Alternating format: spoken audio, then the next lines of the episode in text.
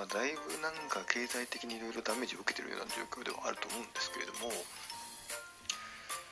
まあ、なんとかまあ幸いにも特にクビにならずに今の仕事を続けているという状況なんですが、でなんかあのくだらない飲み会とか、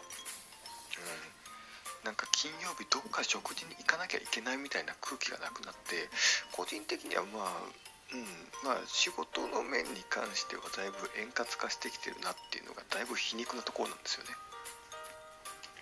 ね, ねあと株価とかも上がってしまったので、皮肉にもコロナで、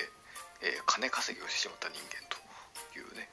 あの株価が上がったっていうのは業績が上がってるわけじゃなくて、あの円の価値が下がってるんですよねどこの金も国も金ジャブジャブ吸ってると。で、えー、そ, でそうなると日本も金すんないとバチバチの円高になっちゃうんで、日本もすらなきゃいかんと。でそうなってくると、あのなんだろう、こう円の価値自体が下がるよねっていうことを恐れて、円以外の何かで逃がそうと必死ということでビットコインとか上がってるとか、そういう状況だと思うんですよ、きっと。じゃあだって業績良くないもん、企業の。まあコロナはよろしくないことであることは確実なことなんですけれども、そのこのコロナ的な生活様式と僕のやる生活様式がわりかし相性がいいというね、うん、あの徒歩で通えるところに住んでるんで、別にそんな感染リスクもほぼほぼないし、土日は外そもそも外出たくないので、金使いたくない、外出たくないのでっていう、うん、で飲み会とかも、うん、嫌いだからいいし、なんか不必要な会議とかもなくなりますみたいな感じになっていて、おのおのがしっかりやろうねみたいな状況になって、コミュ障の僕にとってはとちょうどいいと。まあ、ネット上とかで、まあ、そもそも エスエヌエス, エスエヌエス とかやってるとかもそうだと思うんですけど、あのそんな外行きたくないっていう人とかの割合は多分多いと思うので、なんかコロナでなんか外出なきゃいけないとか、飲み会がなんか行けなくて辛いとか言ってるやつの気持ちがわからんみたいなツイートをだらっと見てるのは、まああのまあ、言葉遣いはどうにせよ、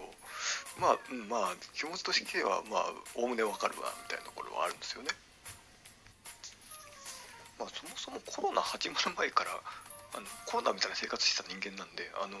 実家が嫌いなんでお正月とかも帰ってないんで。お盆とか正月とかあの別に嫌いな人間会 う, 会うために帰る必要なんかないんじゃないですかっつってあの帰ってない人間なので、あのじゃあコロナなんでこ今回コロナのせいにして帰りませんみたいな感じにしてね、うん、僕みたいなこういう仙人みたいな仙人みたいな生活をしてるとだいぶお金が溜まっていくわけですよ。だからこれを機にあのコロナ治っても仙人みたいな生活続けていけばお金増えるんじゃないですかねって思うんですけど、なんかブログの記事だと、えっと、コロナ禍で生活費が増大中みたいなのが書かれてるんですよ。学生が じゅうろくパーセント とかで、主婦とかアルバイトとか会社員とかが ごじゅっパーセント、ごじゅっパーセント、よんじゅっパーセント と増えていると。まあ確かに電気代とかは増えるんですけど、だってほらレジャーとかがしようがないじゃないですか。別にほらなんかブレスオブザワイルドとか買えばもう数ヶ月遊べるじゃないですかで家で時間が余って大変とか言えば作ればいいじゃないですか。だって別にほら作るっつったって野菜切って焼きそばも麺ポッてやってソース焼くとジャッとやれば簡単じゃないですか。ご飯炊いて卵で閉じてなんかあの野菜となんか肉で閉じればいいじゃないですか、そんなもんね。と思うんですけど、えー、なんか食事は全部ウーバーイーツみたいですよそりゃ増えるわな。だからもう外の食事を食わなければいけないって思い込んでるんですよね。でコロナ禍で出られないから持ってきてもらおうっていう発想になるんですよね。そりゃウーバーイーツあんな シーエム やるよなっていう話なんですよ。ウーバーイーツの出前館、うん、そりゃ儲かるよなって話なんだよね。まああの記事自体が嘘嘘じゃないですけど、数字持ってるとかそういった可能性はなくはないんですけど、だから鵜呑みにはしちゃいけないんですけど、まあ、まあそういった傾向もありますよみたいなこと言われるんですよ。あのー、なんか一人暮らしやってますみたいなことをちょっと僕が周りの人とかに言うと、なんだっけな、あのー、一人暮らしだからカップラーメン食べるんですよねみたいなことを、カップラーメンですよね大体みたいなことを、そんなわけないでしょって答えるんですけど一人暮らしのカップラーメンは高、高級食材ですよあれいっこにひゃくえんとかさんびゃくえんとかするじゃないですか。